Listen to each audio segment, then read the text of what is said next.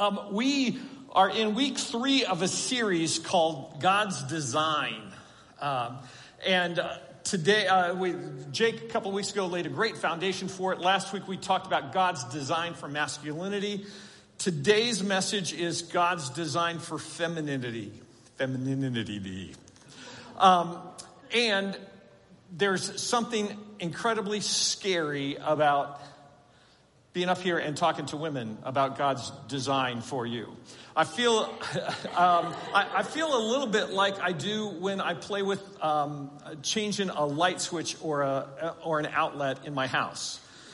And that electricity is there, and you're thinking, is that going to get me or not? You know, is it going to explode? But here's, here's the big picture. Um, when we look at God's word, uh, the, the design that God has for us, no matter who we are. We can trust Him.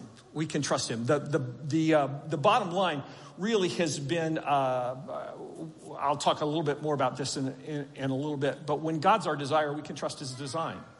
When we want to pursue God more than anything else, we can trust that His design for us is going to take us to a good place.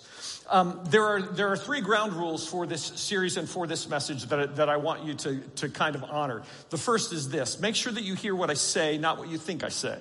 All right? Not, that, that you don't um, go down a, a, a, trail from words or whatever that, uh, that I'm not trying to go there. So, so listen closely. Stay with me on that. The, the, the, uh, the second ground rule, the second guideline that's there is to make sure that if, if you think, man, Rick, you are so wrong in this, this is not what Scripture says, that you go to Scripture to discover what the truth is. That that's the basis that we go to over and over and over again. It doesn't matter what I say. It doesn't matter what your mother's, neighbor's, uncle's pastor says, right? It doesn't matter what somebody on TV says. What matters is what Scripture says. That's that's the bottom line. And the third the third guideline is uh, that this is an elbow-free zone. All right, that means husbands, you're not allowed to uh, poke your wives' ribs today. Wives, you're not allowed to poke husbands' ribs. It means listen to this for you. Listen to discover what God is saying to you about His design for for how you live uh, in in this um, in this life. Um, I, I, want to acknowledge again the challenge that's there in, in speaking this message. I, um, this week, several people have asked if I'm courageous in preaching this or stupid. Um, and I, am not sure what the answer to that is, but I do trust God's word. I trust that God's word is, is going to come through. Um, when God's your desire, you can trust his design. That truth is so true because our lives are not going to conform to God's will for us if we don't trust Him. Uh, if we become the standard, if we determine this is what my life is supposed to look like, we will never be what God has designed for us to be. We'll never become who God wants us to be. We'll never experience a relationship with God in the way that He wants us to if we become the arbiter of, of what's right, wrong, uh, and how we fit. God's design for all of humanity, don't miss this, this is foundational to, to this series, to this message. God's design for all, for this uh, for all of humanity is that we would be in relationship with Him. More than anything else, God wants us to know Him, to love Him, and to allow Him to be in complete charge of our lives. That's God's design. That's why He sent Jesus. That's why He made a way for our sin to get um, out of the way and so that we could be back in relationship with Him in, in, a, in an incredibly cool way. All of us have a flawed understanding of who we are. All of us, all of us don't have a clear perspective of who we are and how we relate to God. It's only from God's Word, only, only through Him that we can understand that and live that out. Um, God's, God wants all of us to have a relationship with Him.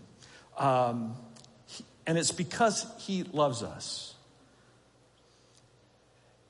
If I can communicate anything with a magnitude of truth this morning, is this God really loves us.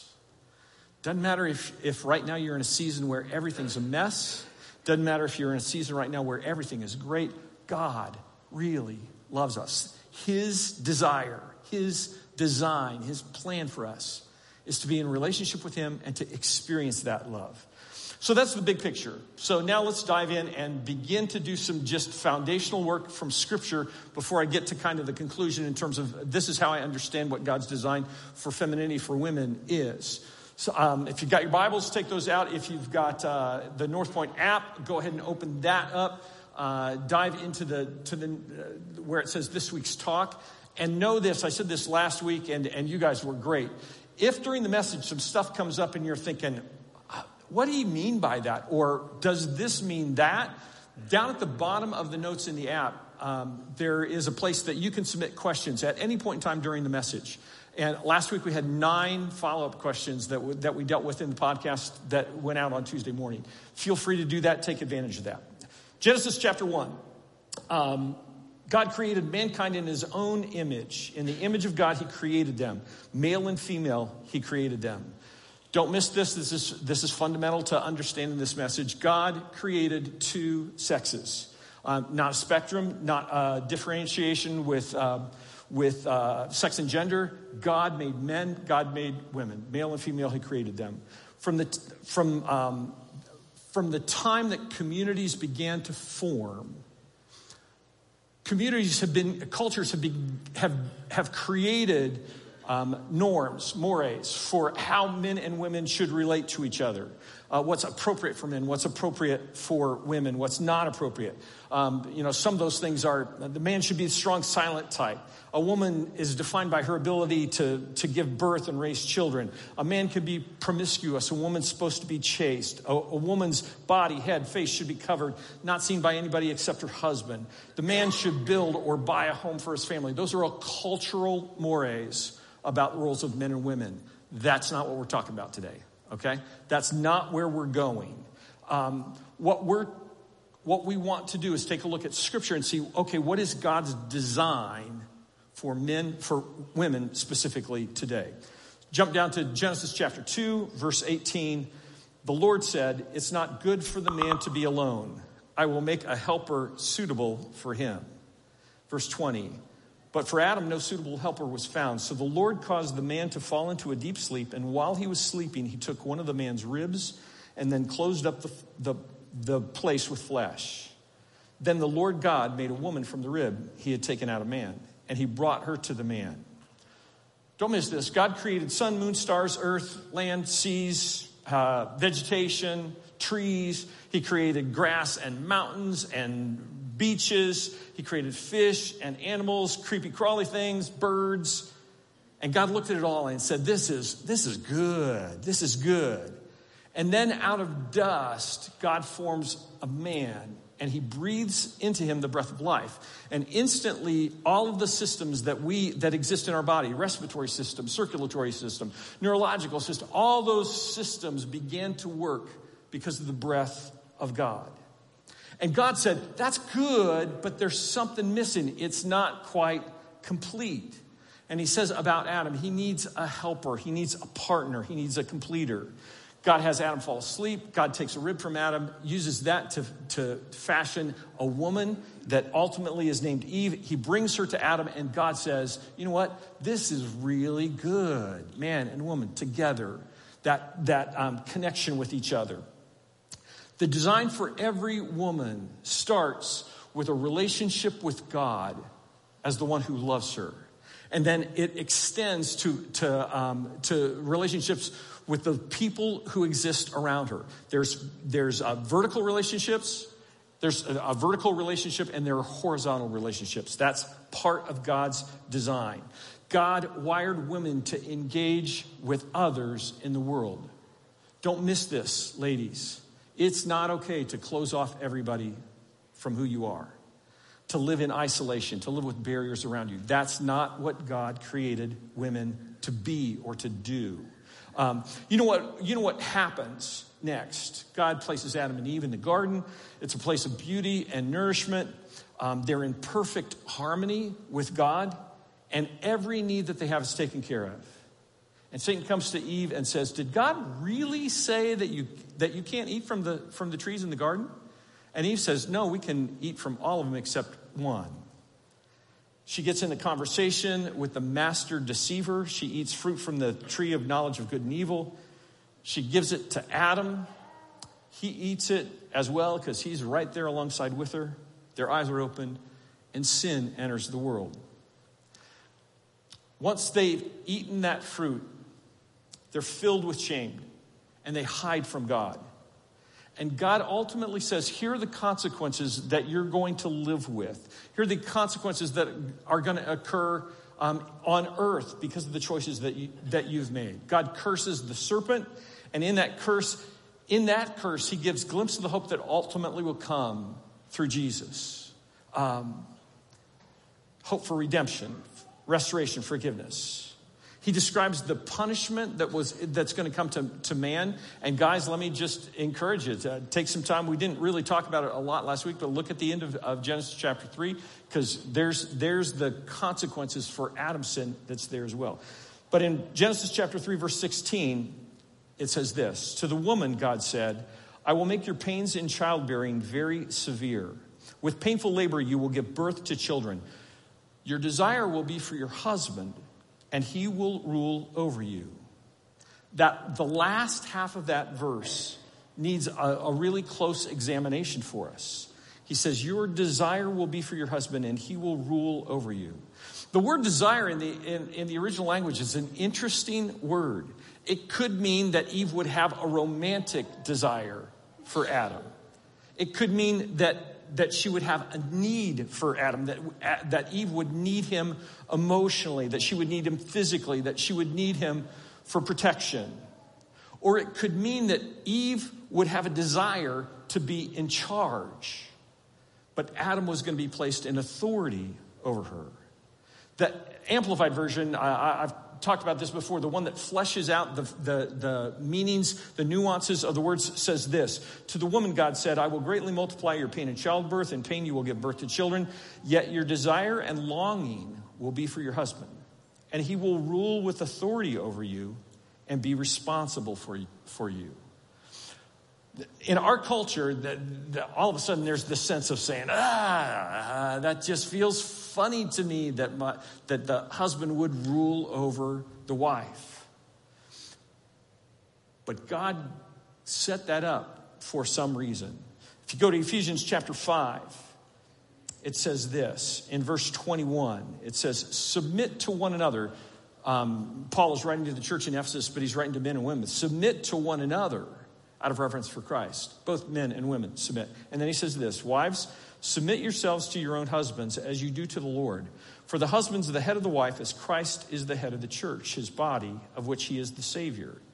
Now, as the church submits to Christ, so also wives should submit to their husbands in everything. A part of God's design for women is that the husband would be the head of the wife as Christ is the head of the church. Don't miss that. That the husband would, would have the same kind of relationship with his wife as Christ has with the church. To me, as I analyze that scripture, as I look at it, it brings up this question to say, is Christ the head of the church? The biblical answer to that clearly is yes. Christ is the head of the church. Um, but there are a lot of really messed up churches that don't really yield to Christ. They do their own thing, they live on their own. And the result of that is that the church ends up being a mess because Jesus is to be the head of the church. God created this system in a, in a marriage relationship where the husband has responsibility. He, he has some sense of authority that's there that Scripture tells us. Um, so Paul says, and let me, let me be clear, he says to both men and women that they're to submit to each other because of their love for Jesus. But he says, wives, submit to your husband. Willingly yield your leadership to their authority. Now, what's that mean? What, what doesn't that mean? That doesn't mean that you can't make decisions, that you can't take action without your husband's okay. That's not what that means. It doesn't mean that you're a timid wallflower and that you're weak. It doesn't mean that you become invisible in life. It simply means that you operate and flourish within the design that God created, that God gave us. It doesn't mean that you submit if your husband asks you to betray your commitment to Jesus. Submit, submission doesn't mean that you can't have healthy boundaries, especially for safety issues. Um, how, how do I know that when you look at this scripture, particularly in our cultural context, when we read into it, lots of negative stuff? How do I know that, that the wife isn't supposed to be a second class citizen, that she's not supposed to be subhuman? It's because when God was giving uh, instructions in creation, he gives the same instruction to both Adam and Eve, to both men and women. If you go back to Genesis 1:28, it says this, all of creation's there. All the animals are there. God's talking with Adam and Eve, and it says this in, in verse 28 of chapter 1. God blessed Adam and Eve. He blessed them, and he said to them, He blessed them both, and he said to both of them, Be fruitful and increase in number, fill the earth, fill the earth and subdue it. Rule over the fish of the sea and the birds in the sky, and over every living creature that moves on the ground. God gave the same admonition, the same direction, the same um, instruction to both Adam and Eve. There is no sense in God's design that the man's up here and the woman's down here. It's not that at all. But God has in this design, this structure that He's created. Adam and Eve both had equal value to God. Adam and Eve are both going to be accountable to God. Men and women, we're, it doesn't matter what our status is, we're all going to be accountable to God. Galatians 3. In Christ, there's neither Jew or Gentile, slave or free, male or female. We're all going to be accountable to God. We're all on equal footing with God. But both Adam and Eve have to figure out how to live in God's design. God gives Eve a charge to yield to Adam's leadership. I want to I want to look at one more scripture that speaks to God's design for women. This is 1 Peter chapter 3 verses 1 through 6. Wives, in the same way, submit yourselves to your own husbands, so that if any of them don't believe the word, they may be won over without words by the behavior of their wives, when they see the purity and reverence of your lives. Your beauty should not come from outward adornment such as elaborate hairstyles and wearing of gold jewelry or fine clothes. Rather, it should be that of your inner self, the unfading beauty of a gentle and quiet spirit, which is of great worth in God's sight. For this is the way the holy women of the past, who put their hope in God, used to adorn themselves. They submitted themselves to their own husbands, like Sarah, who obeyed Abraham and called him her Lord. You are her daughters if you do what's right and don't give way to fear. The verses out of that passage that I want you to take a special look at are verses 3 and 4. Your beauty shouldn't come from outward adornment, such as elaborate hairstyles and the wearing of gold jewelry or fine clothes. Rather, it should be that of your inner self, the unfading beauty of a gentle and quiet spirit, which is of great worth in God's sight.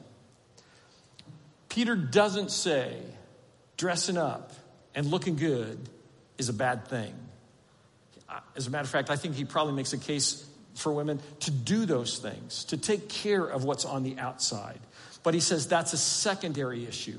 The primary issue has to do with who you are on the inside, with what's going on in your inner self. Uh, he says the unfading beauty of a gentle and quiet spirit, which is of great worth in God's sight. Um, the word that Peter uses there, uh, the word that's translated gentle, it doesn't mean weak or wimpy. It's a word that communicates strength or power, uh, strength under power. It's, it's like a woman Marine who chooses not to use the power that, that she's developed outside of the context of war. It's a woman who's strong and smart, but chooses not to demand to be in control. The word that's translated quiet that's there, it doesn't mean silent. It doesn't mean that a woman shouldn't speak. It means that she has a tranquil spirit, a sense of peace and calm, that she's not filled with anxiety and stress. What is it that God says that makes a woman beautiful? Not what's on the outside, not the parts that you can see, but what's on the inside. Like last week, I, I want to give you three words that describe God's design for a woman. We're not talking about personality, we're not talking about giftedness.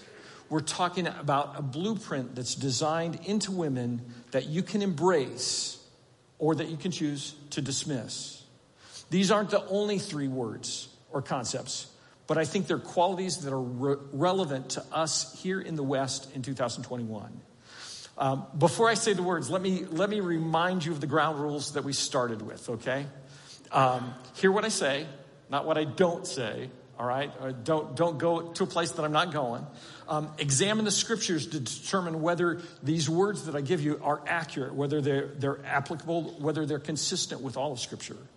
And third, um, just, just worry about how this applies to you, not, not to anybody else. What, what are the three qualities that, that I think God has designed into women? Um, before I give you those three words, um, know that this is, if this is part of God's design for women, it doesn't just apply if a woman's married. It applies to single women, whether they're single for a season or single for a lifetime. It applies to girls who are growing into women. It, uh, these qualities apply in the relationships in your family, how you live in the body of Christ, the church. God's design applies to you in the workplace as well, in your role and in your work in the community. So here are the three words God's design for women is to be collaborative, compassionate, and to have an extra measure of trust. I think that's how God wired them based on what Scripture says collaborative, compassionate, and trust. Let, us flesh that out for the next few minutes. When, when God creates a woman to be a helper, a helpmeet, that those words from Genesis, um, a partner for man, that's a part of his design. And the, the word that we've chosen in today's message is the word collaborator. A collaborator is a team builder, somebody who helps everyone focus on a common vision. A collaborator doesn't mean weaker. Helper doesn't mean weaker. Pause just for a second and think about this. Psalm 121, Hebrews 13, uh, Psalm 41, John 14 all describe God as our helper. And God is not weaker than the humanity that He's created, right? He comes alongside, but He's not less than in any sense. A helper has the ability to see things that other people cannot see that the, another person may not see.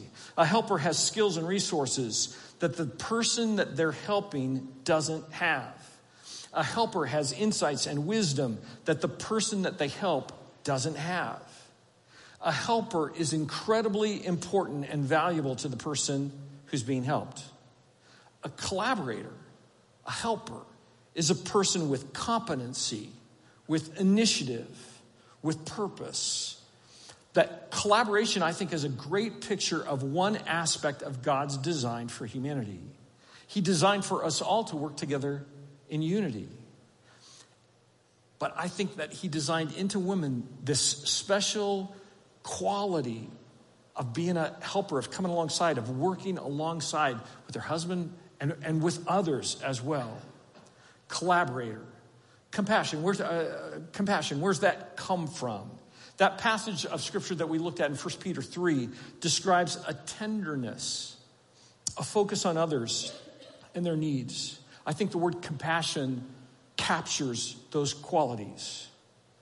God's design for women is not that they would be cold and unfeeling, unconcerned about others, or how their actions impact others.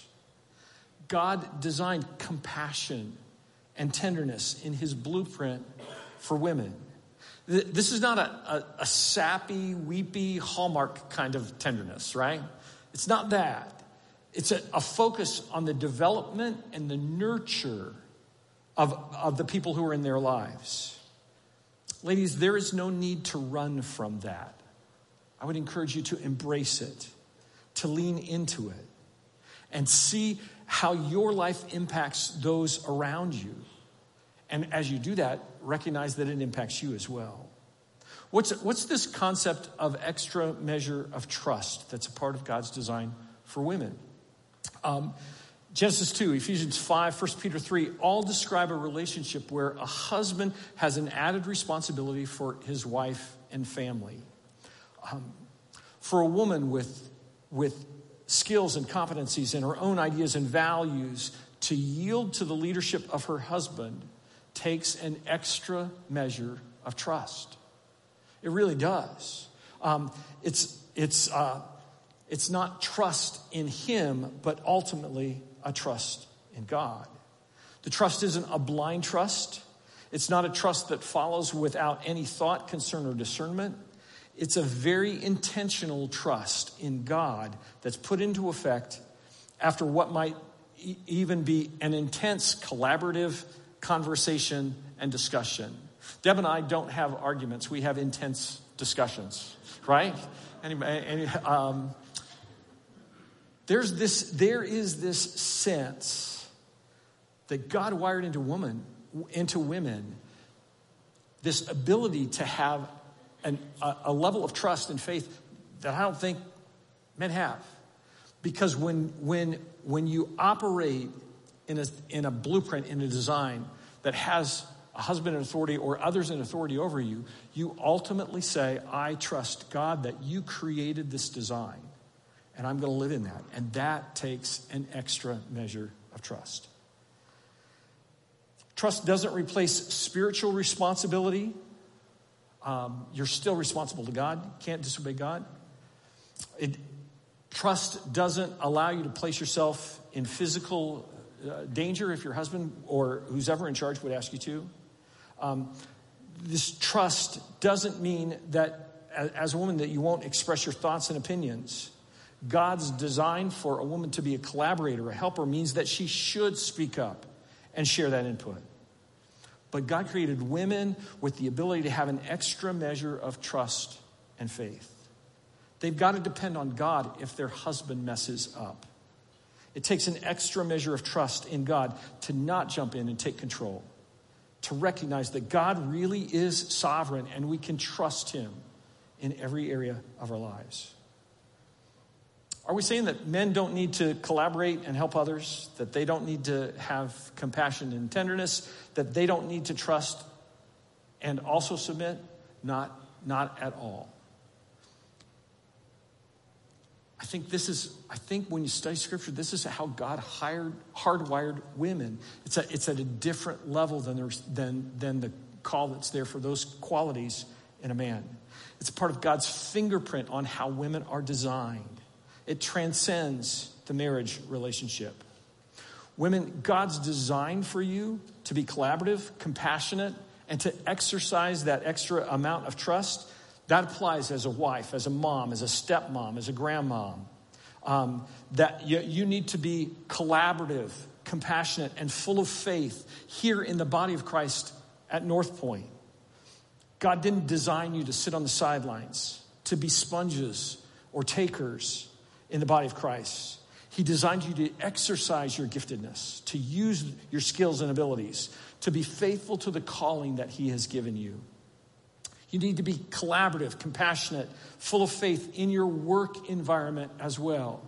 I mentioned last week, there, there's not a lot of clarity um, in, in, terms of how we're supposed to work in the world except as we, as, as we honor Christ. But I think if this design is a part of how God designed women, that it's going to carry over into that world as well.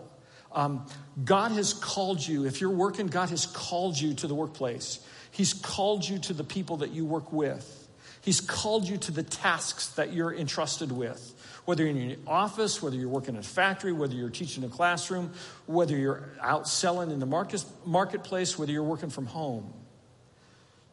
Does being compassionate, tender, does being a collaborator, to, uh, a helper, does ex, does exercising an extra amount of faith through submission mean a woman can't be the highest level of leader in the marketplace, can't be a CEO, can't be a manager? It doesn't mean that at all. As I was kind of processing through that and trying to think through how's this apply in the work world, it brought me back to probably one of the best business books that's been written in the last 30 years, a book called Good to Great by Jim Collins. In that book, Collins talks about different levels of leadership command and control, the, the person who just gets everybody to follow and do what they want. And, and he uses a term that he says is a level five leader. A level five leader is the highest level of leadership. It's a person who doesn't um, who doesn't draw the attention to themselves. They, that, it's not a charismatic leader. It's a, it's a person who feeds into others and allows them to get the credit for everything good that happens. It's a person who is so committed to the vision that it sees beyond their role into the future.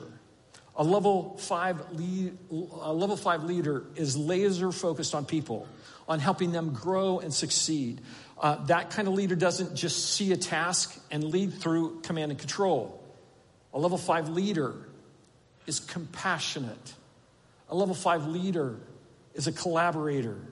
A level, a level five leader recognizes that there's always someone that they need to submit to.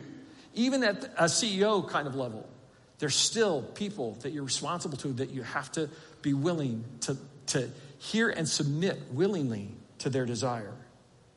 It, I think this blueprint design, uh, it, it applies into the marketplace as well. Ladies, if you're single, whether for a season or a lifetime, God has designed you to be collaborative, compassionate, and to exercise that extra measure of faith. Live that out at North Point. Live that out at work. Live that out in your extended family relationships. Uh, teens, God has hardwired you to be collaborative, compassionate, filled with faith. That means that you don't live for yourself in middle school or high school, concerned only about your grades, your activities. It means that you're speaking up and in relationship with the people that you work with, regardless of whatever that job is. It means that you don't, gals, it means that you don't act like an airhead or become more concerned about your appearance than anything else. It means that you've got to find mentors that can help you discover, help, help you figure out what it means to be collaborative, compassionate, and trusting as you grow into womanhood. We, we talked last week about, about the idols that men are drawn to instead of God's design for them. I think there are idols for women that they're drawn to as well. Uh, here's what I think they are. Ladies, you can write me a question or straighten me out on this, but here's what I think they are I think they're control, security, and manipulation. Ladies, the desire to control your circumstances is real. To control your schedule, to control your home, to control your future, to control your emotions. It's easy to think if I don't take charge, everything's going to fall apart. My life will head in a direction that I'm not ready for, and I'm not willing to risk that. I don't want my kids to grow up the way I did. I don't want my husband to act like my dad. I don't want my work world to fall apart. So I'm going to control everything I can here. That's putting our faith in ourselves rather than in God. Control, I think, is an idol that calls to women. The idol of security, I think, is equally real. Insecurity means anxiety, and who wants that? The fear of being alone is frighteningly real, so you pursue relationships that you know drive you from Jesus. After all, it's a lot more secure to be with someone, anyone, than to be alone, right? That's not true. The opposite of living out the trust that God has called us to is that idol of security, that, that you can experience that apart from God. Manipulation is, I think, the third idol that calls to women. Manipulating others is incredibly tempting. Um, when I talked about this with the staff, when I talked about it, uh, we kind of talked through this whole message, and they said, ah, Isn't manipulation the same thing as control? I don't think so. Because you can try and control your circumstances lots of different ways. But manipulation has to do with um, using tools to try and make other people do things differently. Um, you, can, you can control your circumstances, surroundings without ever using manipulative tools, simply by removing any choices for, for everyone except the ones that you want. The appeal of manipulating others through your appearance, through your emotions, through giving or withholding your encouragement, praise, and compassion, that's, that, it's real. Manipulating through sex, through the physical charms that you've learned over time, it's easy. It's easy to fall prey to that idol of manipulation. Those idols are real. Let me, let me close the message with uh, three final truths. And man, I, hear my heart on this, okay? When we live according to God's design, we come alive. We struggle through life so much because we think that we have a better plan than God does. But when we live in that design, ladies, when you live uh, recognizing that God's given you this, this role of, of collaborator, uh, of helper, of, of compassion and tenderness, of, um, uh, of trust, when you live in that, all of a sudden, there's life that you didn't experience before.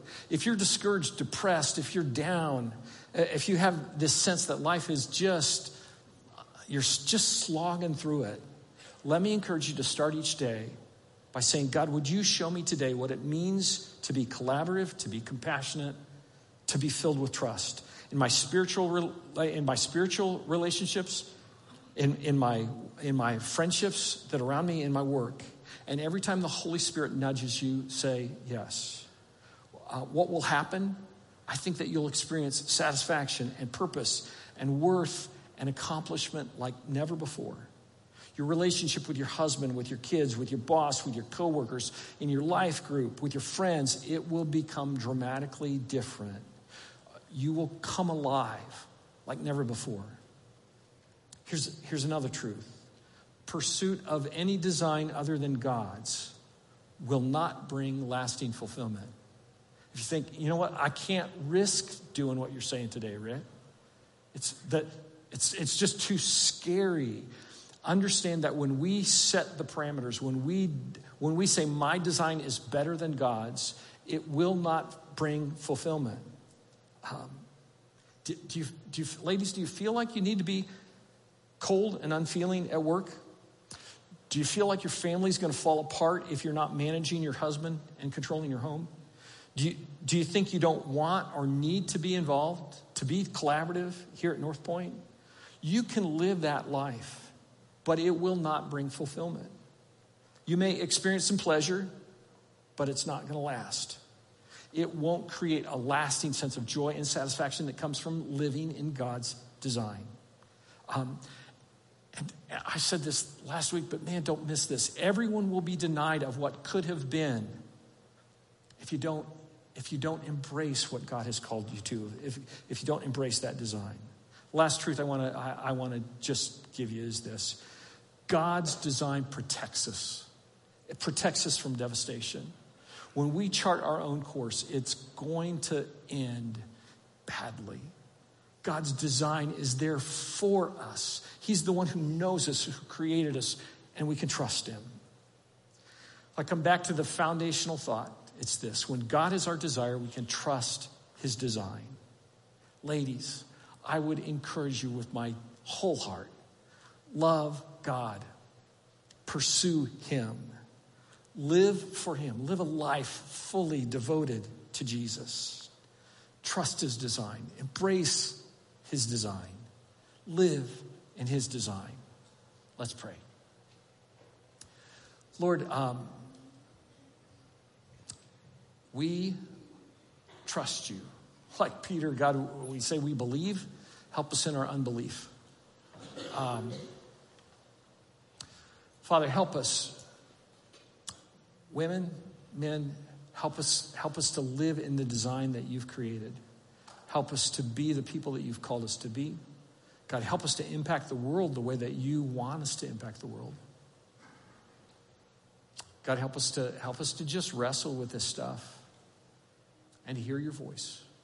In Jesus' name we pray. Amen.